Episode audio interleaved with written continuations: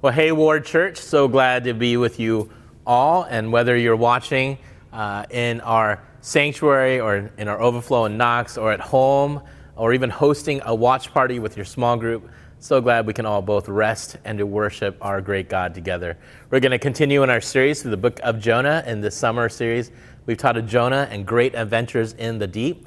Uh, where we're worshiping with our families, our children, and students. And today, continuing our series, is Justin Tucker, our director of Ward Kids. So excited Hello. he's here. Yeah, uh, he's you. been with us almost two years now, leading our children to live and love like Jesus on our mission together. And he's going to continue in chapter three. You know, so many of us uh, know the story of Jonah right at the end of chapter two. You know, Jonah's in the belly of this great fish and he gets spit out. But the story continues that God is still after Jonah and God is still after the Ninevites. And God is doing some amazing things, and how the obedience of one man uh, can lead to a transformation of a whole city, a community, and the world itself. So, Justin, uh, why don't you take it and lead us in chapter 3? Yeah, we'll do. Thank you, Pastor Soon.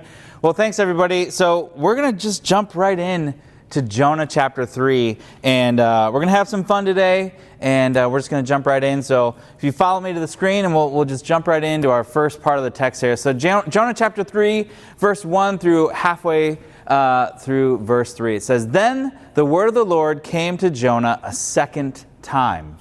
Go to the great city of Nineveh and proclaim to it the message I give you. Jonah obeyed the word of the Lord and went to Nineveh. So here we have this passage has this phrase a second time. Okay, and and this phrase a second time, it really it underscores God's determination to get his message to the Ninevites. Okay, so uh, we know that this second time phrase had to be there because we know what happened the first time Jonah was asked, right? He ended up in the belly of a fish, right? So this phrase a second time had to be there. And even though Jonah was a little reluctant, okay, Jonah still obeyed the word of God and went to Nineveh. Now, when we were on the cusp of this little thing called coronavirus, okay, when our lives have they've all changed in ways that we probably would have never predicted a year ago, two years ago, six months ago. Um, you know, I have to say something that even pre corona and even during corona and post corona, there's something that I always have to do. And I don't know if you're like this, but in times of trouble or tough times, after I pause and I pray and I get into the Word of God and, and I do all of these things, there's one thing I still have to do. I always have to find funny.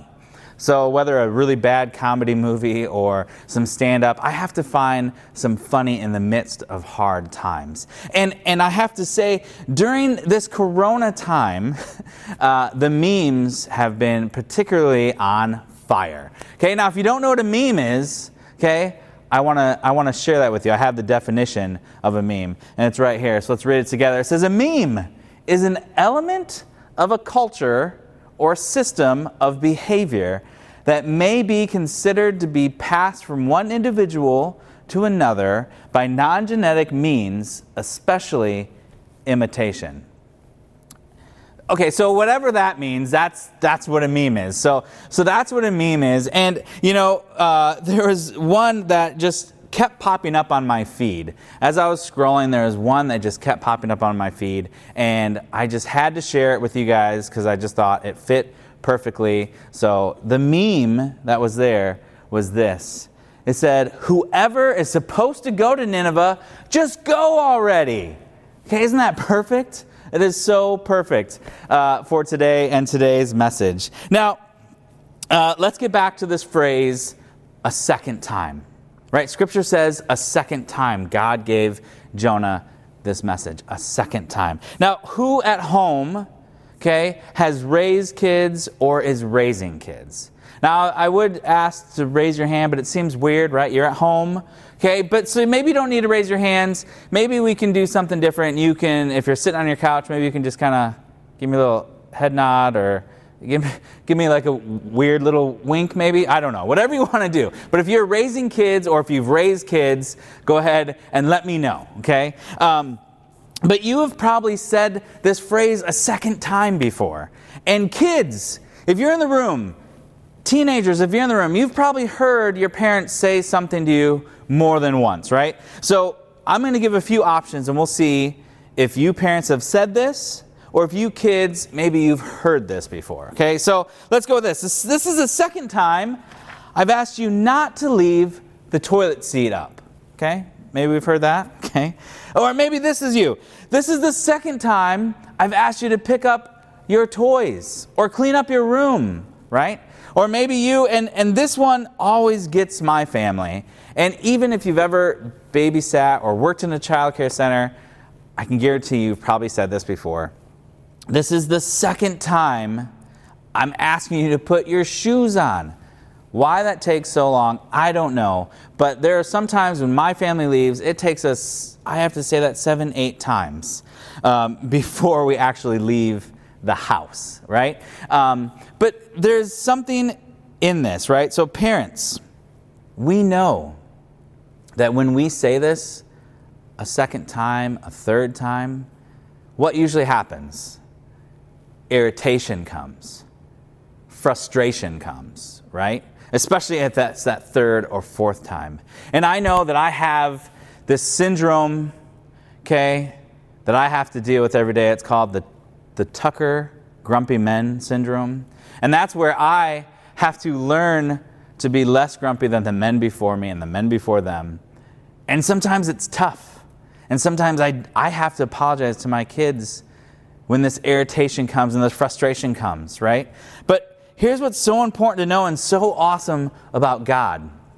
Okay, and I want you to listen to this because in this moment, God shows his compassion for people by asking Jonah to go speak to the Ninevites a second time. Okay, let me say that again. God shows his compassion for people by asking Jonah to go into Nineveh a second time. Okay? And here's something really, really important for you to take away today, to learn today, to know today, and I'm sure that you already know this. But if you don't, God loves you and God has compassion for you. God loves, loves us here at Ward Church. God loves people that don't go to church. Okay, God loves people that look different than, than you. God loves people that live even in different states than Michigan. And I know that this one's going to be tough for a lot of you, but God even loves Ohio State fans. Yeah, I know, it's tough. Take it in. And I hear that's, that's a really big deal between uh, a lot of folks. Now, I went to uh, Colorado State University, so go Rams, but I'll be praying with you uh, while you take that in that God loves everyone. Okay, now, again, on a serious note, I really do want you to know that God loves you and has compassion for you. So we're going to keep reading uh, through Jonah, and we're going to read uh, our second half of verse 3 through verse 9. So let's read that. Now, Nineveh was a very important city. A visit required three days. And on the first day, Jonah started into the city. He proclaimed, 40 more days, and Nineveh will be overthrown. The Ninevites believed God. A fast was proclaimed, and all of them, from the greatest to the least, put on sackcloth. And when Jonah's warning reached the king of Nineveh, he rose from his throne. He took off his royal robes, and he covered himself with sackcloth, and he sat down in the dust. Now, this is the proclamation he issued in Nineveh. By the decree of the king and his nobles, do not let people or animals, herds or flocks, taste anything. Do not let them eat or drink, but let people and animals be covered with sackcloth. Let everyone call urgently on God. Let them give up their evil ways and their violence. Who knows? God may yet relent and with compassion turn from his fierce anger so that we will not perish. So, um, Jonah here, even though he's a little reluctant, Even though he's a little grumpy, he still goes into the city of Nineveh, which scripture tells us a visit required a three days. But neither, uh, in, in Jonah's day, neither the circumference or the diameter of the city took that long. And this is probably basically the idea behind this statement. It probably refers to how long it would take for Jonah to walk and preach his message throughout the greater metropolitan area of Nineveh. Now, when I think about Jonah preaching his message and walking and talking, okay, I think about a few things, okay? I think about I think about this. I wonder if Jonah I wonder if Jonah has a good hydro flask. Okay? You get thirsty when you go walking, especially if you're walking for a long time, right? I wonder if Jonah had a good pair of hiking shoes. I don't know about you, but I've seen those Bible illustrations before of sandals, and I just don't know if that would cut it. Okay, now, um, as Jonah preached his message, okay, from God, the Ninevites heard God's message and they listened. Okay? They declared a fast, and all of them, from the greatest to the least, put on a sackcloth. Okay, and we're going to pause right there. A sackcloth. Okay, so again, I don't know what you think about when you hear the word sackcloth, but for me, I have a few things I'm going to show you. These are pictures that I think of when I think of sackcloth. So let's, let's join over. So when I think of sackcloth, I think of this. Maybe it's just me. I don't know. Maybe, maybe you too. Uh, I also think about this. I think about that as a sackcloth, right? But in the sackcloth, okay, people took off their normal clothes and they put on a sackcloth, which was this coarse, uh, uh, harsh uh, cloth, typically made out of goat's hair, and they put it on, and it was a symbol as an, they were rejecting earthly comforts right? And, and the people of Nineveh put on their sackcloth and they fasted, which was this ancient demonstration of mourning. Okay? And, and this is such a huge thing for the Ninevites and what they were doing in their lives. They totally stopped and they turned to God. Okay? My favorite part of this chapter is when it says, from the greatest to the least of them. That means everyone, every single person it doesn't matter how much you make. It doesn't matter what type of clothes you wear. It doesn't matter how you style your hair or your beard, right? It doesn't matter how messy your family life is. It doesn't matter how messy your past is. From the greatest to the least of them, they repented and they urgently called on God. Now, just like the Ninevites, we can put on our sackcloths. But don't do it now. Keep your clothes on, okay? But we can repent, okay? We can urgently cry out to God, okay? Now, when we repent, repentance means doing something. In repentance, something has to change, something has to be different. Repentance means doing something. Okay, now, about seven, eight years ago, I started working in ministry.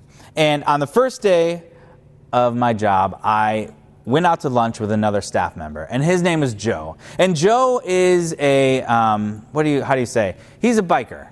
He is. If you think of any type of biker from TV shows or movies, that's Joe. Hand tattoos, neck tattoos, chains. You know, Joe is a biker, and Joe loves Jesus.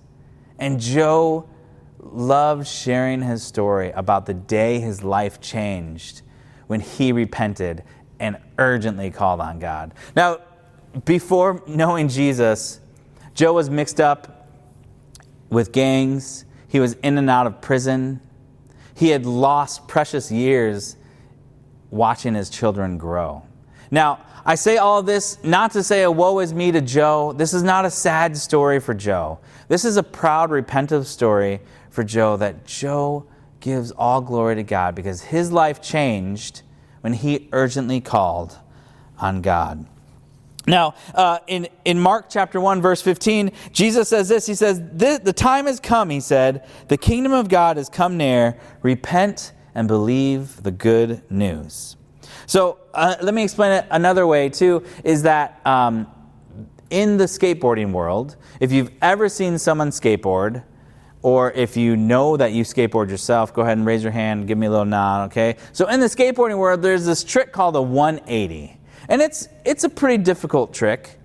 And, you know, there are times in our lives where, yes, this is going to be tricky to stop what we're doing and turn to God. Okay, but a 180 means that you stop, you turn around, and you go a new way. You stop, you turn around, and you go a new way. So when we repent, when we say yes to God, our lives change. He changes us. Okay? And just like the Ninevites heard the message from Jonah, okay, they repented, they did a 180. My friend Joe did a 180.